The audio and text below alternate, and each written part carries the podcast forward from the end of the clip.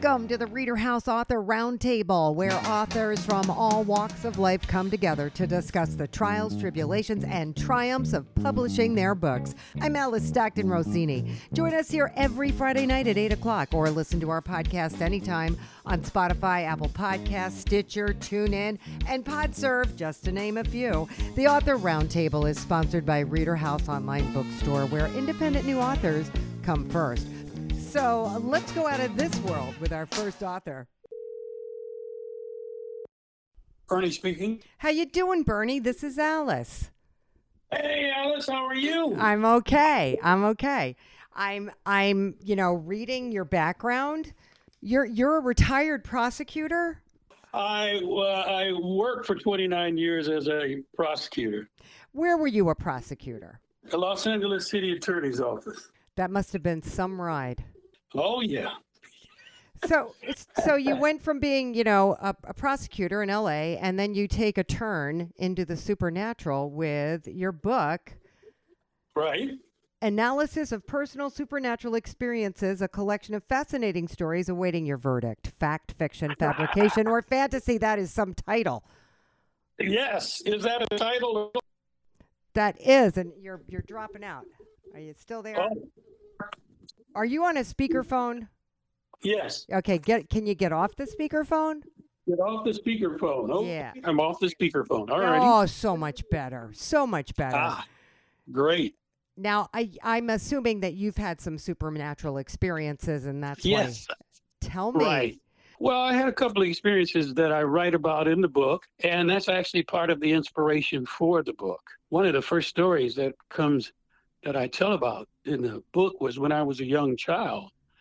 Uh, and I wake up in the middle of the night to hear my mother screaming and crying. She's in, the, in her bedroom with, with dad, and I, you know, I'm only about eight or nine years old, and I'm like, oh, what's going on? And so this is the shortened version of it. But I go in there, and she's weeping and crying, and I'm like, Mom, what's what's happening? And she's like, Go back to bed, go back to bed, it's okay. And I'm like, Well, Mom, what what's going on? Why? What? She says, Well, I just had a dream that your grandfather got stabbed in the heart. And I've had dreams before throughout my lifetime, and so I'm I'm, I'm really worried. And she said, "But go back to bed. Everything, you know, just go, go." So anyway, yeah, yeah. Pardon my uh, characterization, my dramatizations. But anyway, uh, I go back to bed, and the next morning we get a phone call, and my grandfather died of a heart attack. Oh my gosh. So, yeah, it's, it was a collection of stories like that. Uh, I went around actually interviewing people. After I retired, I decided to like start interviewing people to see if other people had had similar experiences. Was it, was it just me? Am I just a weirdo? Or have other people had similar experiences? And as I started to interview more and more people, it became more and more intriguing. Wherever I went, whether it was a social gathering, a lawyer's meeting, a family meeting, charity meeting, event, whenever I was in a group of people, I would ask, Has anyone here ever had a supernatural experience? And you, as you would imagine, most people look at you like you're a weirdo. and they're like, okay, we got one here. we really got one. For sometimes you at the table, nobody, people, there's no one there. They just say, uh, no, never had nothing. I don't know what you're talking about. And then, but what you would get was sometimes you get people who would say, okay, uh, I'll call you later. Or you would sometimes get people who would say, uh, yeah, I had one. I, I have an experience and I'll be glad to speak with you about it. Hmm. So after doing this over and over, I got a basically, basically a, a collection of stories. There were times when I would go through, uh, shall we say, a drought and not get any stories, and other times I'd get a whole bunch of stories. And basically, what I'd do is I'd analyze the stories from a prosecutor's perspective. A lot of people don't know what prosecutors do, but that's basically what a prosecutor does. I was a supervising attorney for 25 years at the city attorney's office, supervising a team of lawyers. And what prosecutors do is they review uh, the evidence, they interview witnesses, determine whether they believe they're telling the truth or not. Are they try? Are they really telling the truth? And then they uh, look at all the documentary evidence, the physical evidence, and determine whether uh, criminal charges should be filed and whether there's a reasonable probability that prosecution of the case will result in a conviction. Am I sounding very legalistic now? Yes, very lawyerly, very lawyerly, very lawyer-like. Yes. uh, and so, but after 29 years, you become pretty good at at uh, determining whether people are telling you the truth and whether a case will result in a conviction. So, basically, the book applies that analysis to every story and and my own story. But how do you apply uh, that to the supernatural? Well, what what I do is I apply it to the story. So first, I listen, I interview the person, listen to their their story, and in the book, I analyze whether I believe, uh, whether a jury would believe that they're telling the truth. Okay. okay? Step okay. number one. Okay, and then secondarily, if a jury or I believe and or I believe that they are telling the truth about what actually happened, would it constitute a supernatural event? Should it constitute a supernatural event? And that becomes an interesting analysis because, you know, I heard all kinds of stories and some of them were so far fetched. And so I require a separate intervening act that corroborates that it's supernatural. Like, take for instance the story I told you about the dream. Okay. If my grandfather had died a week later, or two weeks later, a month later, I would say, well, the dream it was just a coincidence or it was not necessarily predictive. But when she had the dream that night and the next morning, the very next morning, we receive a call that he died, then you say, okay, that's a, almost like a separate event that corroborates corroborates right uh, the dream. So it's a lot of instances like that. Some of this stuff, uh, some of the stories I didn't put in the book because they were so far fetched that they weren't worthy, of, in my opinion, of going in becoming part of the book. But uh, to me, the ramifications are significant, absolutely profound, because you know the questions are, you know, is there mental telepathy? Like uh, you know, you have situations where, uh, and I'm sure this has happened to you, where you call someone and they say, "I was just thinking about you. I was just getting ready to call you," or somebody calls you and they, and you say, oh, "I was just thinking about you. I was just getting ready to call you." Right. Uh, is mental telepathy? Is is intuition? Is that real? Uh, uh, healing. Is there any evidence that healing is real? Uh, we talked I, about a dream. Yeah. Uh, isn't there evidence of both that they are, you know, having yeah. a sensitivity toward the thoughts, you know, mental telepathy? Isn't mm-hmm. there a school of thought that that is real? Yeah, but there's also, and this is the interesting thing, there's also a whole lot of people out there, like I said, uh, and, and specifically, uh, greatly, the scientific community who likes just kind of think writes it all off. You know. Well, you know what? I've and, always wondered about that. Like, in order to experience such things, don't you have to be open to it? There has to be a part uh, of you that believes that well, it's possible. Well, that's the thing. Some of the people that I interview do not believe in the supernatural. They do not believe in God. And no, they are not open to it. The events usually it's if you have an individual, they have maybe one or two events in a lifetime, and most most of them don't believe in. You know, they uh, they weren't necessarily uh, well, and I'll say this: virtually none of them were psychics and none of them were spiritualists or mediums. These are regular people like you and me, like your your neighbors, uh, the person down the street, your cousins, your relatives who say, "Oh, guess what? I actually saw a deceased relative last night." They say, "Well, I saw." My son, or my whoever, my mother who had died years ago, And she came to me last night. Now, these are people who are not psychics, like I said, or spiritualists or any of that kind of thing, or who are not tuned in, who just had an experience uh, that uh, I believe would constitute a supernatural experience that scientists cannot explain. And the true purpose of the book is to get scientists to start evaluating these types of situations. I mean, those are the people we really need to evaluate these situations. Because uh, uh, yeah, I'm sorry. I, I believe anything is possible because you know the federal government has finally accepted that aliens might be real, right? So I mean, yeah. I was speaking with a scientist the other day who doesn't believe in anything.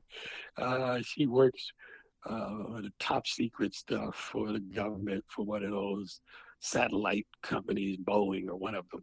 Anyway, she was she's insinuated that the government is saying that because they don't want you to know that they have top secret stuff, you know, mm-hmm. which was kind of an interesting thought to me because I said to her exactly what you said that the government just legitimized this. Right. And and she said, well, you know, they do that because well, she kind of suggested that she didn't say it outright, but that there may be um, instruments or capabilities that they have available to them that they don't want to expose to the general public. Hmm.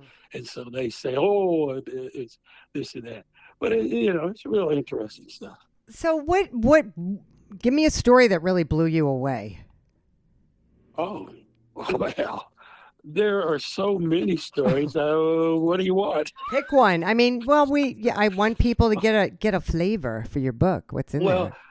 Uh, I, I will tell you this one. There was a a, a friend of ours, a, a guy I actually go to church with, and he was one of the ones that was reluctant to tell a story.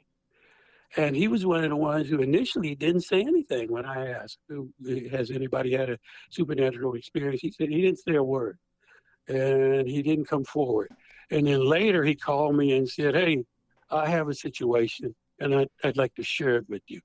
And so basically, what he said was years ago, years ago, he was uh, he was at a military base. He had been to the military base. He was uh, assigned or stationed at a military base. And the base where he was at, uh, you may, it's near an area called Mount Wilson at the time.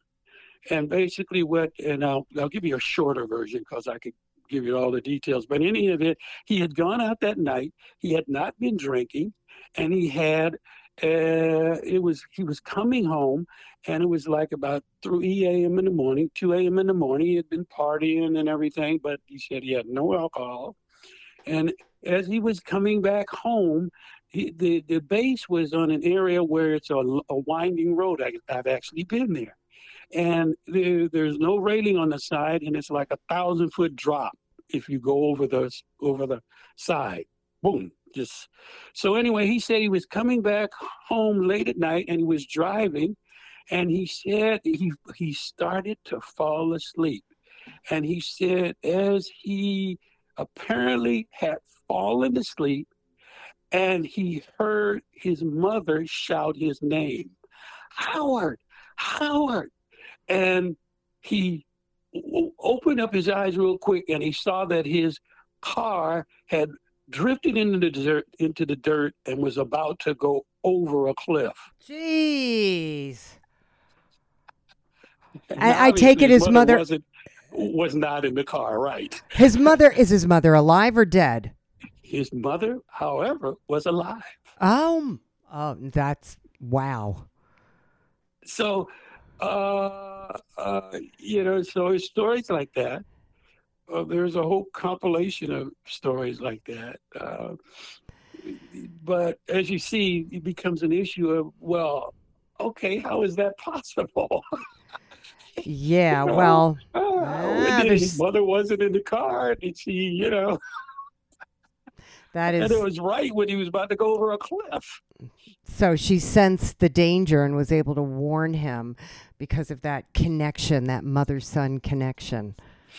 Yeah. She Uh, sensed danger, maybe. Oh my gosh, this is Yeah. so interesting. So interesting. Oh, she- how do how do people know you wrote this book? I haven't done a lot of talking yet. Uh, part of the future, I would anticipate uh, creating a podcast and having people on and interviewing them. That's the a great idea. People calling in with their supernatural experiences or right. their yeah. Right. Yeah, I, I, there's countless experiences just in my own family. You, you know, my mother Oh. seeing her mother after she died sitting in a rocking Ah. chair. But you just wonder, you know, m- you know me. I, I swear, whenever I want to see my brother-in-law or talk to him, he's there. Like he's right here, right now with Ah. me. But how much our brains are very complicated. We don't use what? What do we use? An eighth of our brain power or something? Something That's ridiculous. What they say. Yeah. Mhm. So yeah, yeah, I think that's what most people do is say, well, how much of it is coincidence or am I just convincing myself that this is what's going on? I I don't know. Exactly. Right. Yeah. But I Exactly. I feel that people who say they don't have a story really do. It's happened quite a few times. I really enjoyed talking to you. How many experiences did you have personally? Uh, actually, I've had about three or four experiences. Some of them are pretty spooky. Yeah. And you, Uh, the people who have read my book, they say they don't read it. They don't like to read it at night before they go to bed.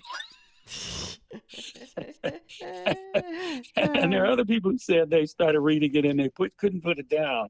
But uh, yeah, some of the uh, you see that's the thing about the book is it's pretty much across the board. It it, it suggests all kinds of stuff, from spiritual stuff to mental telepathy to uh, possible voodoo or do you think we can cast evil spells on people? Do you think that's well, possible? there is one story that I have in there that supports that conclusion, and actually, it's one of my own personal experiences. Ah. It, it, it suggests that uh, that this young lady had done something. I mean, when I go through the details of it, it, it suggests that she had cast a spell or something, and at some point, she pretty much admitted it in a way that she had done something. Uh, I met her and uh, we started dating and we had a romantic relationship. Uh, but at some point, there, things start to happen. Uh, I started feeling, shall we say, drained of energy. Uh, I started feeling uh, listless and just just totally just like I it's hard to explain. But in any event uh then and get this okay it gets even spookier.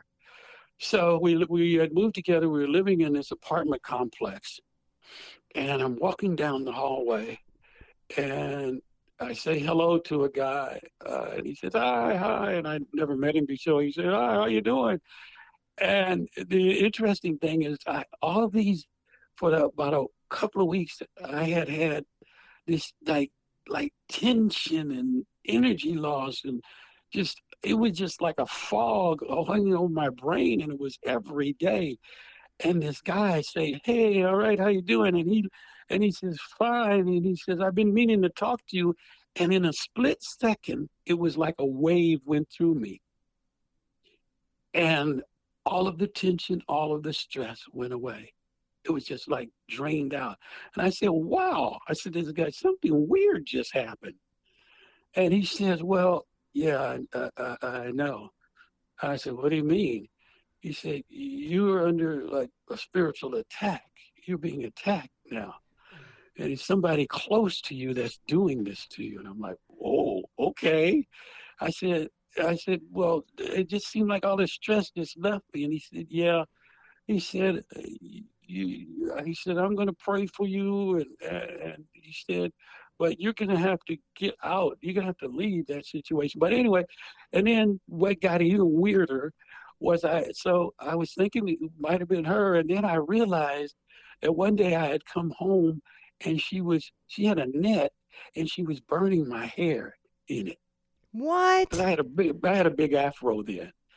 And I said to her, Well, what are you doing? And she said, Well, you know, it's just something we do. We just burn, you know, it's nothing. I just I like to do that, burn hair. I was like, Oh okay. so weird. So but the bottom line was this guy said, Yeah, you gotta get out of the situation. And uh at some point, uh well, so I decided I was leaving. So I, I'm not giving you all the details, but anyway, I, I did get out of there and it all went away. All the stress, it went away. And at some point, she said, she insinuated that she had like cast a spell or something to try to keep, you know, keep me with her. That's why. wow. You must be quite weird. you must be quite the catch, sir. That maybe 30 years ago. No, actually, it would have been 40 years, 45 years. Oh, ago. who's counting? All right, listen. Well, I, I really think your podcast idea. I think you might. I think maybe you should go with that. Okay. All right. Great. Yeah. All right. All maybe right, maybe great. we'll maybe we'll talk again. Sounds great. All right. Thank you so much. right. Bye bye. Bye.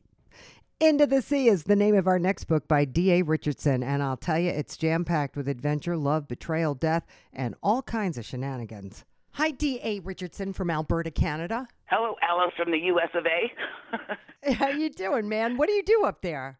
um, besides write books, my husband and I own a company that rents office moving equipment. So if your office going to move and you needed like plastic bins and chair bins and file carts for moving computers and all kinds of stuff, that's what we do. When did you start writing? Um, I have been. I started when I was around 16. Poetry and song lyrics, and that that's because you know I would stick my hide in the closet when my parents fought. When they fought? oh, all the time, Alice. It was like scary. Oh, but it's okay. I survived.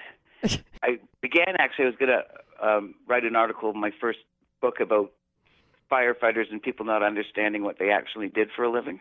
okay. And then 9/11 happened, so that changed. So I did. Um, I've written magazine and freelance feature articles. Uh, I've been published in several Canadian magazines and newspapers, including both the Calgary and Toronto Suns. Oh. So that's been interesting. So, what inspired Into the Sea? I've always been a really big Agatha Christie fan, and I, I have a condo in Mexico, so I spent a lot of time down there.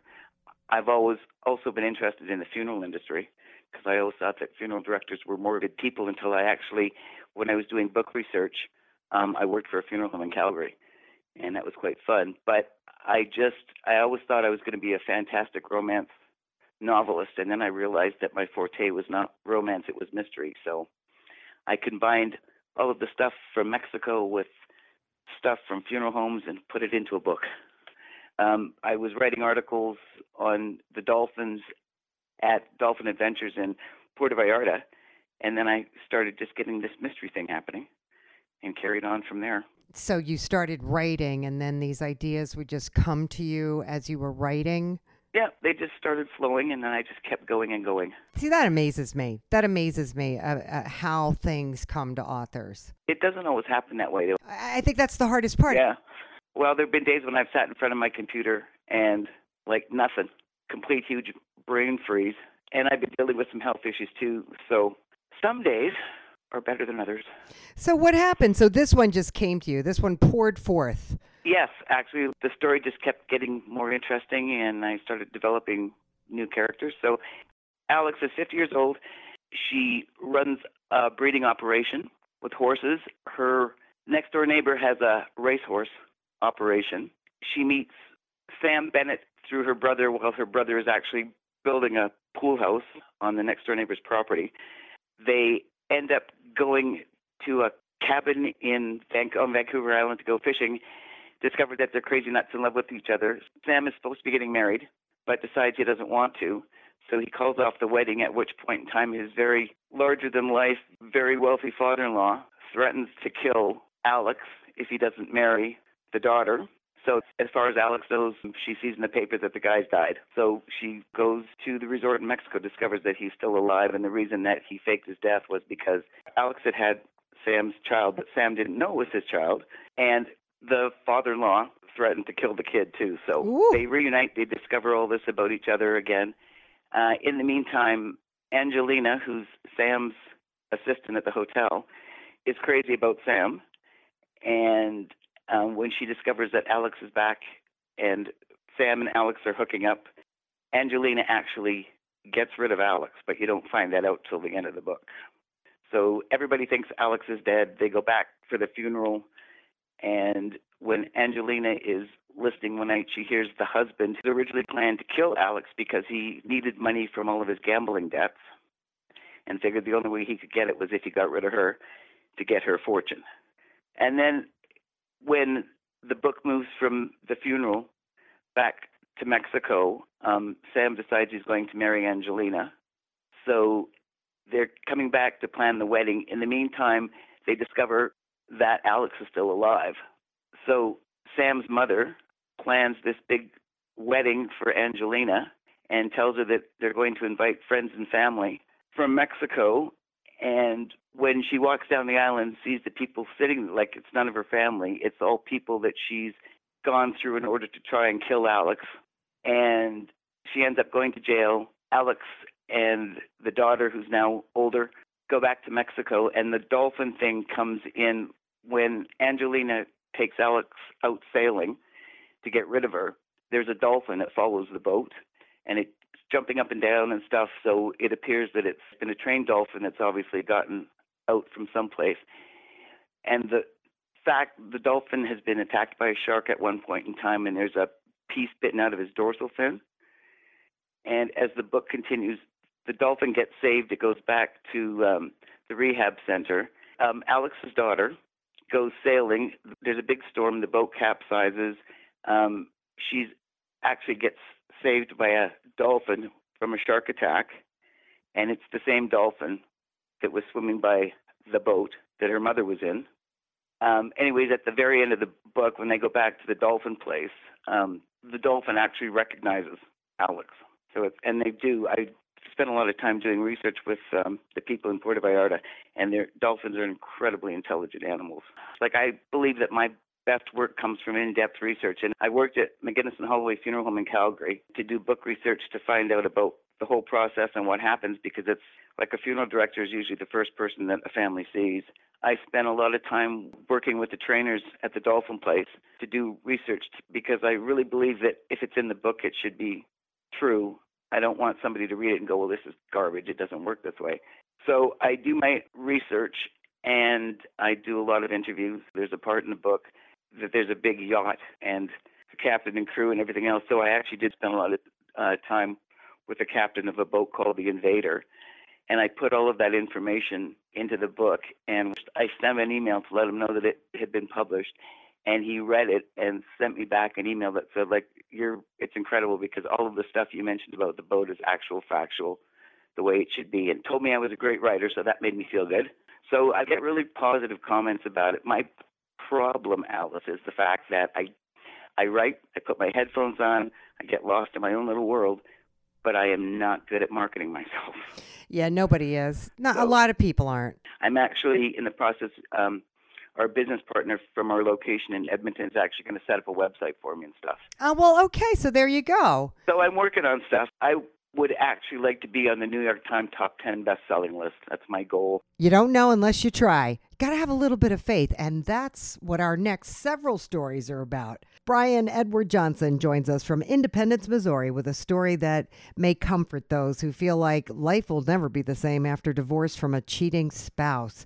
His title says it all Behaving Wisely One Man's Journey from Betrayal to Blessing.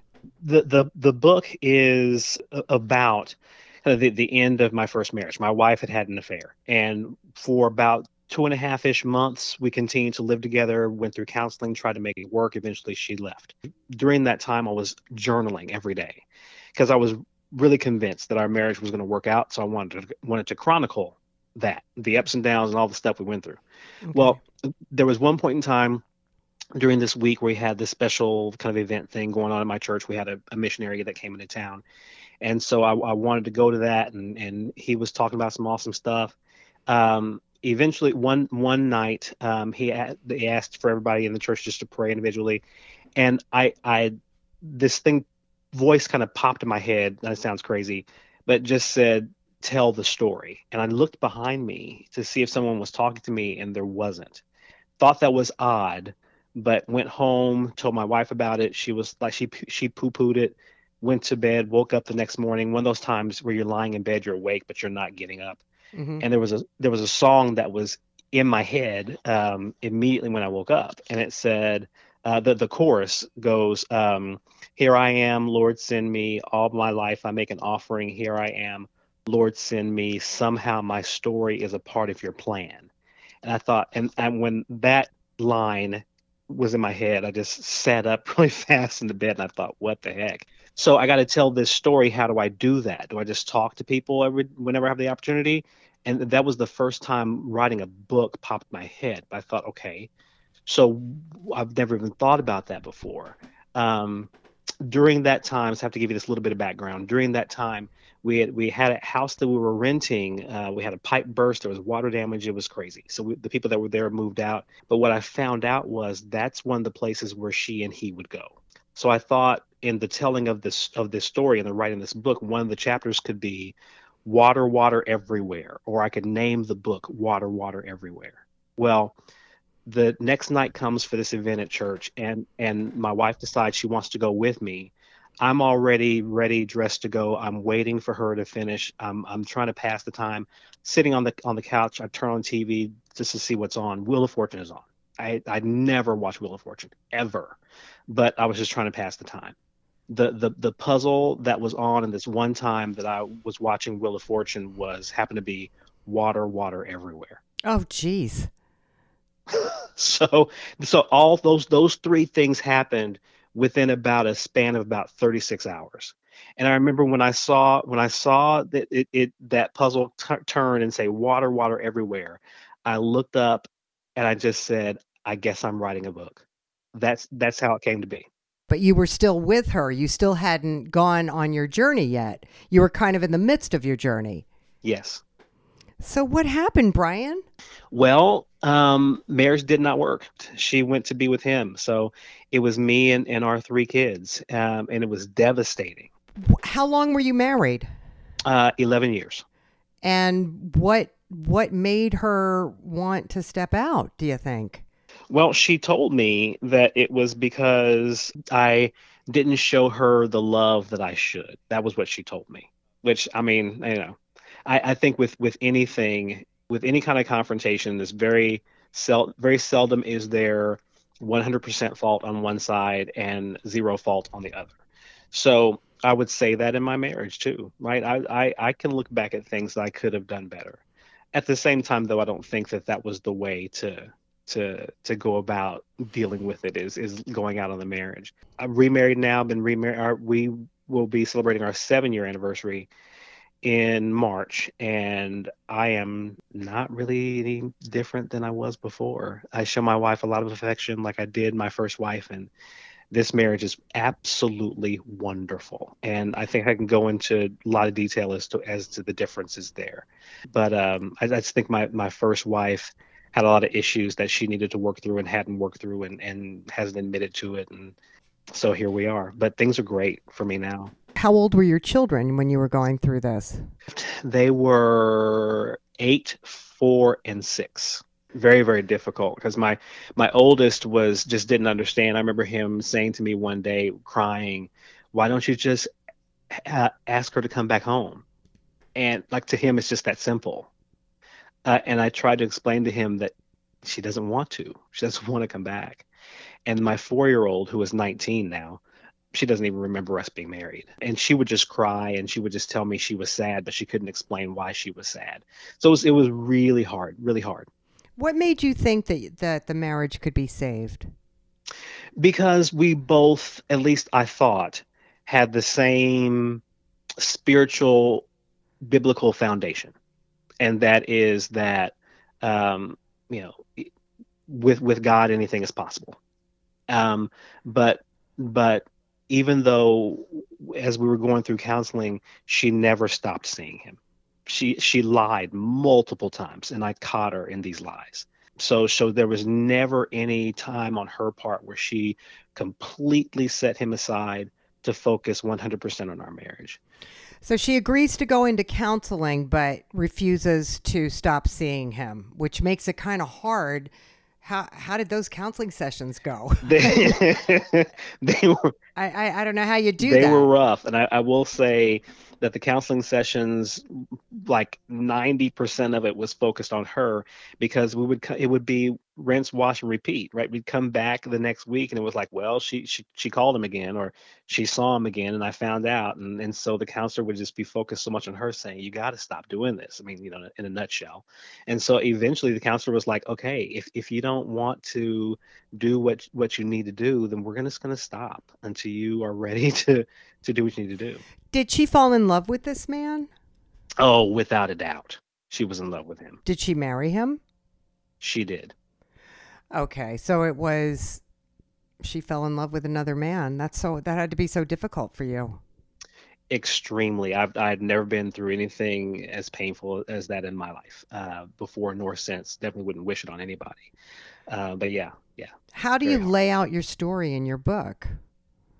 Well, so I start off the beginning. It just talks about how we met. Uh, we actually met in high school, and and I even lay out our you know how I proposed to her. She she had planned a, a surprise birthday party for me. I found out about it, and I used that to propose uh, because I knew that that she would have all the attention was going to be on me, so she would have no idea whatsoever. Would come out of left field, and I talked about how great that was. So I paint this. I I, I paint a picture of of the beginning and how good it was and then talk about i do talk i did decide to put a chapter in called water water everywhere because i needed to lay that foundation as to what was happening in this house how it became vacant uh, and then i jump into the journal. So i actually took that journal that i wrote and i make it a whole section of the book the actual journal that i wrote. So you see uh, what happened day after day and how i felt and the lies and how i figured out about the lies and and the sometimes the smattering of good days that were there where things seemed to be good and seemed to be getting better and then they went back down and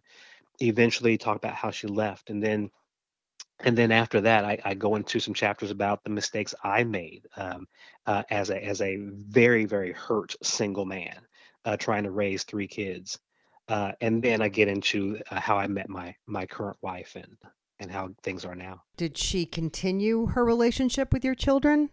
She did, um, although I'd say right now the, the the relationship with them is very is very very strained. Uh, all three of them are adults now. Like I said, the youngest is 13, is 19. My oldest is is 23. He's married, and they just had their their first child. He's two and a half months old, uh, and then my my middle child is 20. So, um, but but um, for a while when they were young, you know, they didn't understand what was going on. As they've gotten older, they they have understood what what happened and why, and they've also seen some some rough bad things their mom their mom has done to them, um, using their names uh, to get uh, electricity turned on in their in her house, and she's just continually made bad decisions. Uh, so so so now as adults, their relationships are are very strained. You wrote this book because you felt literally God compelled you to write this story. What is the message? there, there are lots of people that have gone through this, right? A lot of people that have gone through through marriages that have dissolved as a result of infidelity. I want them to see two things. One, don't make the same mistakes I made post divorce because all it did was lead to more pain. But also, there's hope. There is hope post this type of, of divorce. That if you, you do things right, and trust in trust in what God has for you, there is hope. What a story. And you're able to share it. That's what's even. You have a, it's like a natural flow from, you know, taking notes to writing the book. Yeah, And you are in a position where you can actually share your story. I've, I'm actually writing articles now for a magazine um, that's based in Tennessee. It's called Good News.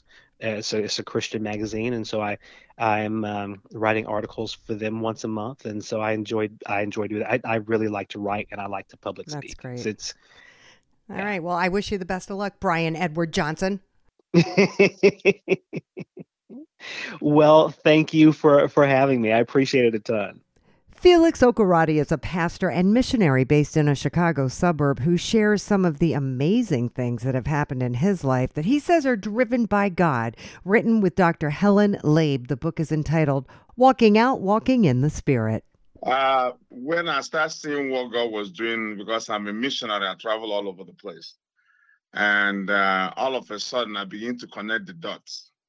And if you read that one I wrote about my mom and the, and the lamp on that book, then that's exactly what it what it is. Because my mom uh, inspired me as a child every morning, and as a boy, uh, I would use the lamp and take her to the prayer meeting by 4 a.m. in the morning. And I know there was no no young man who wants to be woke up at 4 a.m. in the morning.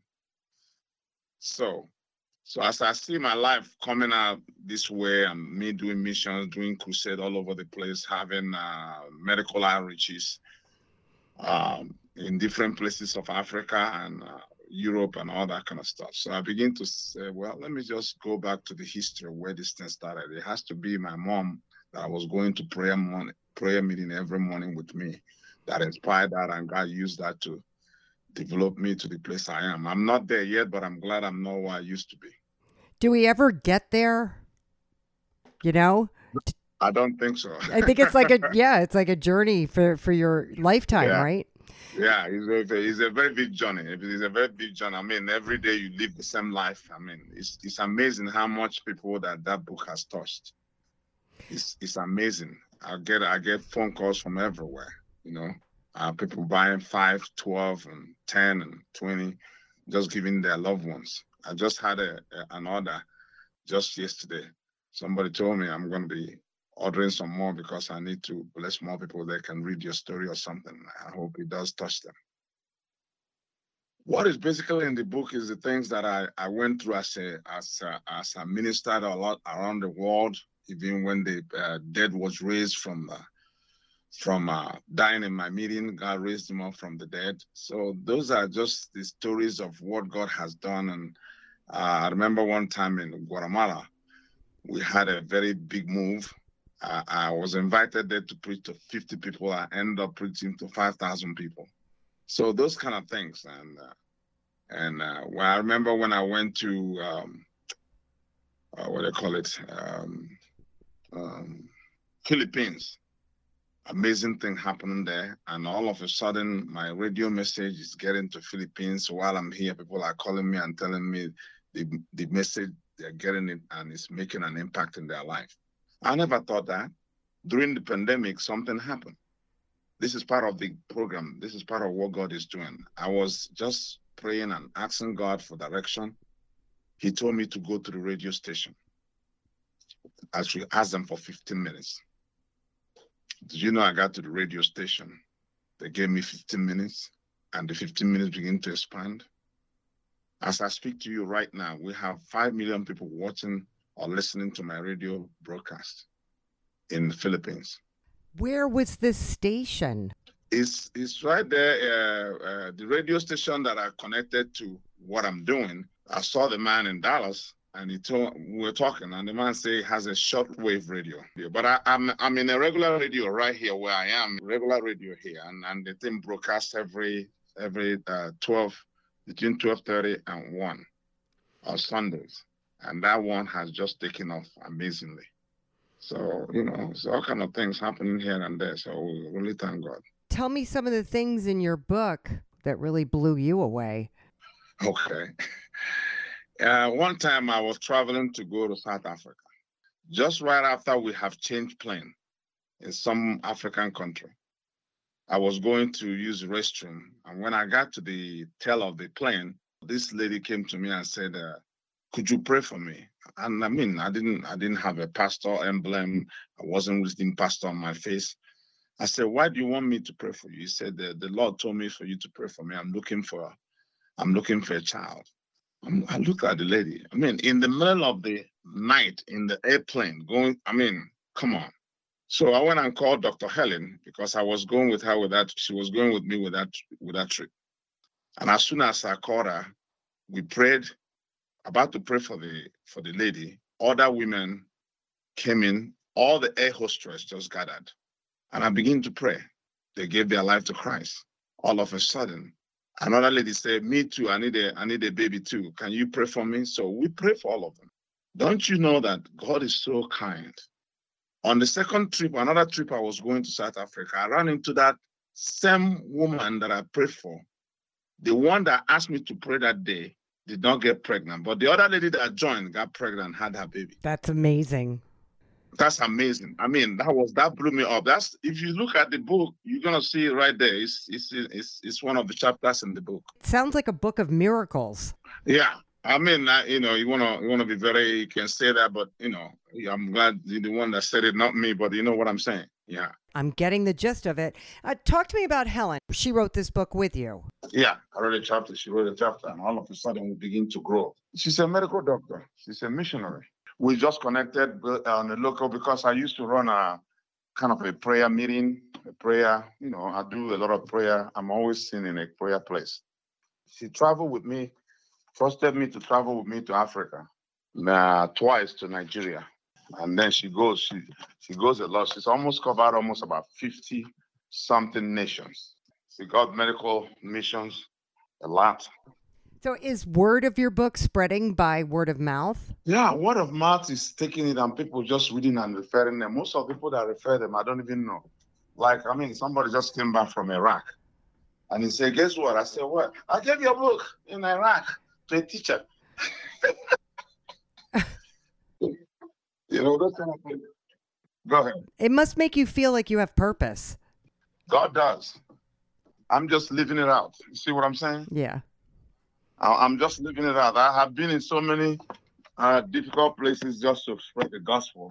And thank God that God trusted me to make me part of that, And you're encouraging others. to motivate others to be able to take a take a chance and, and trust God and God what God is calling them to do. That's the main thing.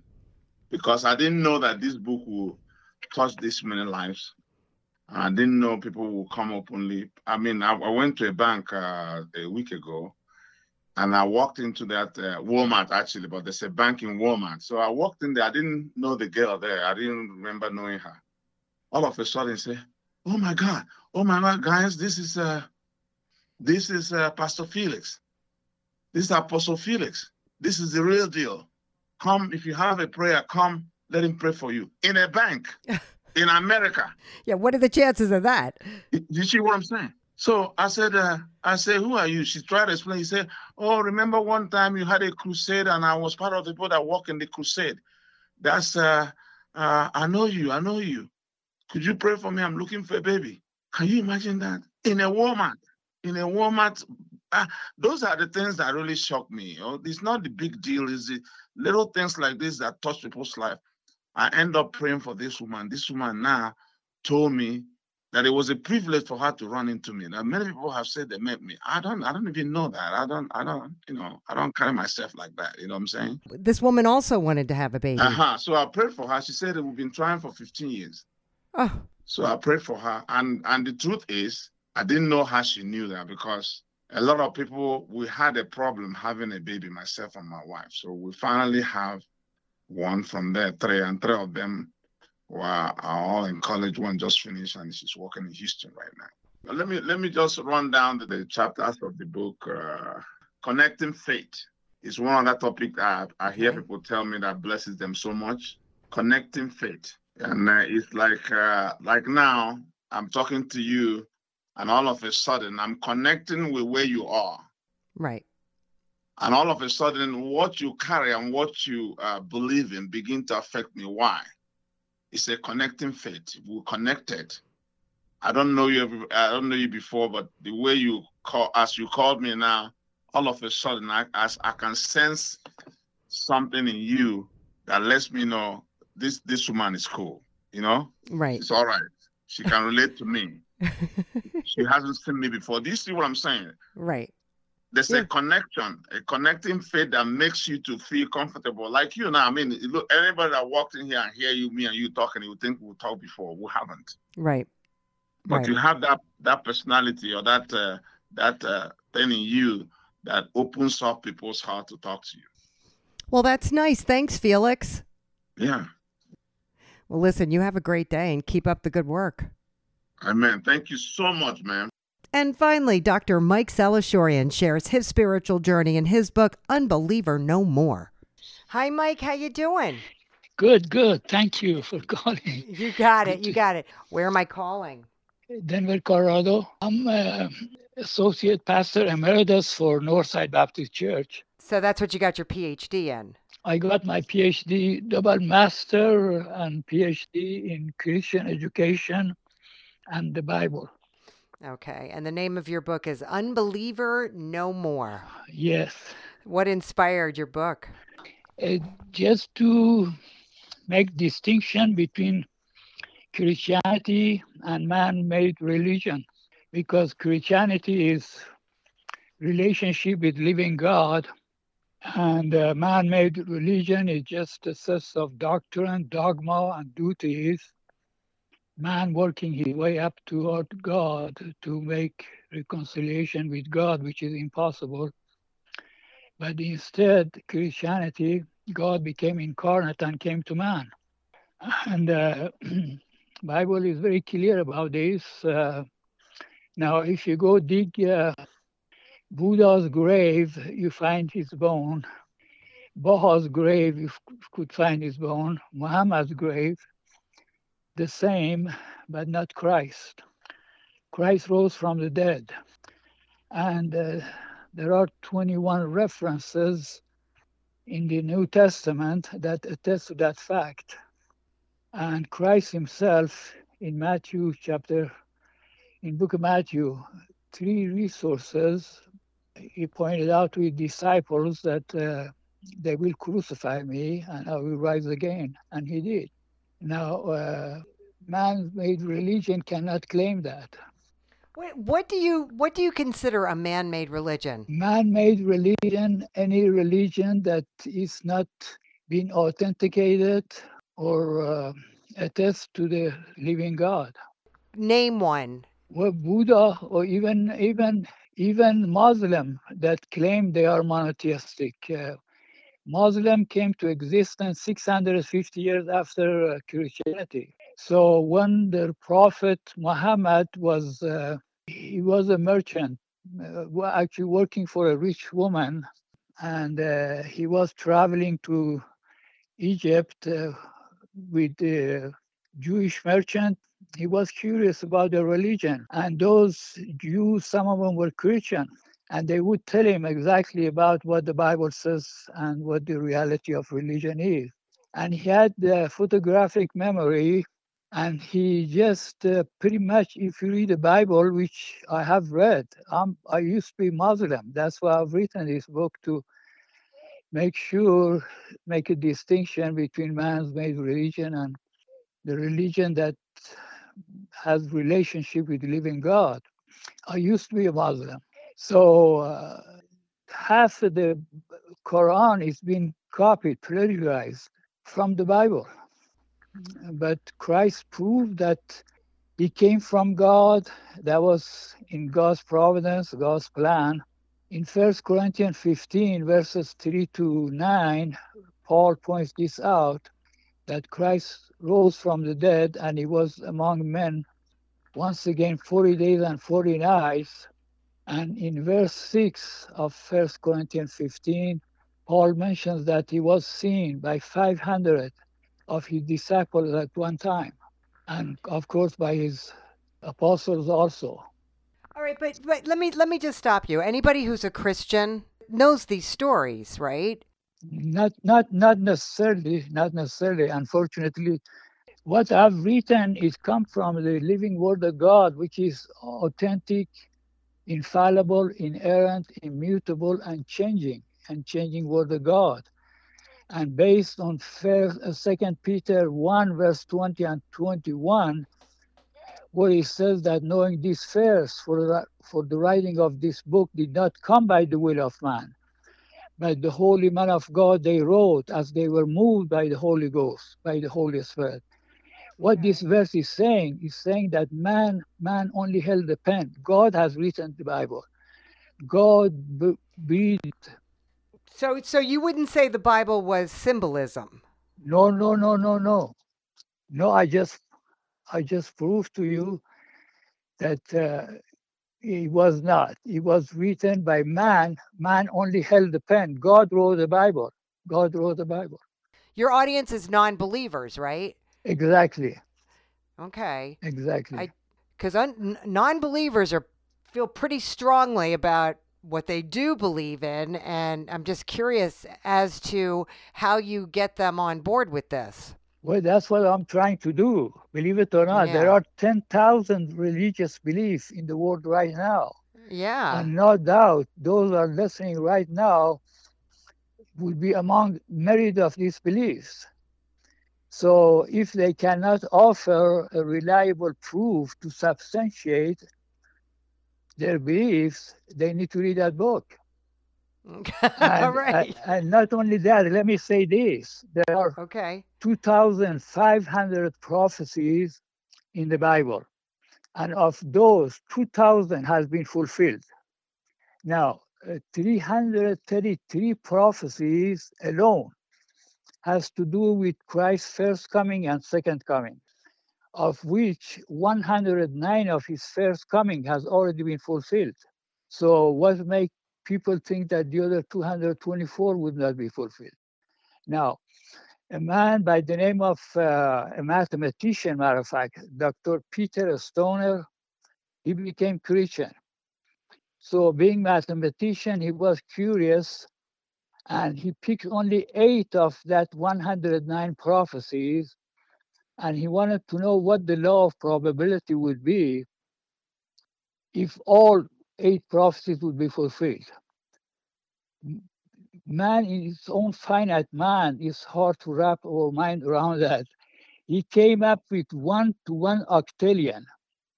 Now, one million has six zeros after it. One billion has nine zeros after it. One trillion has 12 zeros after it. This one, the, what he came up with is 28 zeros after it. You could read the full, uh, what I'm trying to convey in chapter one, page 32, under the heading of How Do You Know That Your Faith Founded on Truth? It's in the book. It, the same thing I'm saying here is all in the book. Not only that, the second point, uh, I don't know if I have time, is, is to give man hope. With all these political unrest and economical uncertainty, and we just lingering effects of COVID, uh, pretty much there is a, a spirit of hopelessness uh, prevailing all over, not only in the United States. This book gives you hope of eternal salvation. The Bible says from book of Hebrews 9 verse 27, it's appointed to man to die once after death judgment. Both believers and unbelievers going to rise again and answer. Some to everlasting life and some to everlasting contempt condemnation. So they need to take care of that before they die. You cannot come back and correct what i'm right, saying so that's another thing they give humanity a hope for when they die right. when they die not only that give man hope even now now, in Hebrews 11, verse 1, it says that uh, the hope is the substance of things. Uh, I mean, faith is the substance of the things hoped for and evidence of things not seen. Now, man, pretty much because of all this chaos around us, has lost faith and hope in mankind, in especially in leadership, in authorities. Yep. So, but believers, because God has given them spiritual insight, faith is a substance of things hoped for and evidence of things not seen. Believers, without seeing it, they believe it because they believe on the uh, on authentic, inerrant, uh, infallible Word of God. So, believers have hope, and today we need that man is been born to move forward. Man cannot stand still. And when I say man, I'm talking about humanity, man and woman, everybody. Yeah. They have to move forward. We could all use a little faith right now. All Amen. right, Mike. Dr. Mike, thank you so much for taking the time to talk to me. You have a very interesting book. Okay, God bless you. Have a good day. We hope you enjoyed this edition of the Reader House Author Roundtable, where authors from all walks of life come together to discuss the trials, tribulations, and triumphs of publishing their books. I'm Alice Stockton Rossini. Hope to see you back here every Friday night at 8 o'clock, or listen to our podcast anytime on Spotify, Apple Podcasts, Stitcher, TuneIn, and PodServe, just to name a few. The Author Roundtable is sponsored by Reader House Online Bookstore, where independent new authors come first.